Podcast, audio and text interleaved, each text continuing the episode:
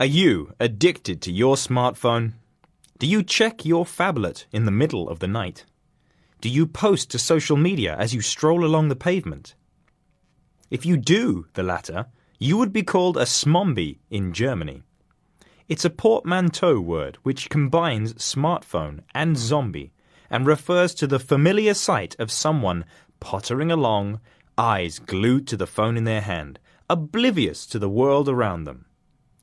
The term was chosen as Youth Word of the Year in Germany in 2015.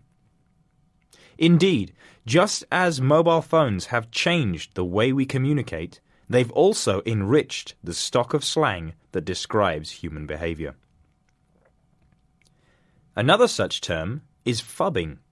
Again, it's a combination of two individual words, this time phone and snubbing. Picture the scene. You're out at a cafe with a friend, but instead of listening to your scintillating conversation, he's engrossed in his mobile phone. We've all been there. Then there's a phrase which comes from Chinese, the bowed head tribe. This describes not a mere singular smombie, but the legions of people we see stooped over mobile phones. And over in Japan, one blogger describes the groups of people dangerously traversing busy intersections as dumb walkers, but who somehow manage to avoid crashing into each other.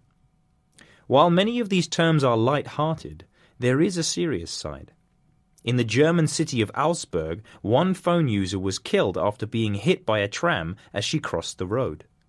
It prompted authorities to install ground level traffic lights for those looking down at their phones.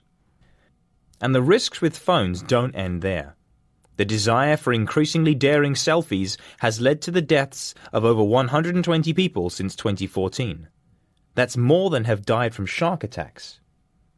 It may come as no surprise to hear, therefore, that we're more addicted to our phones than ever before, according to a survey in the UK by Deloitte.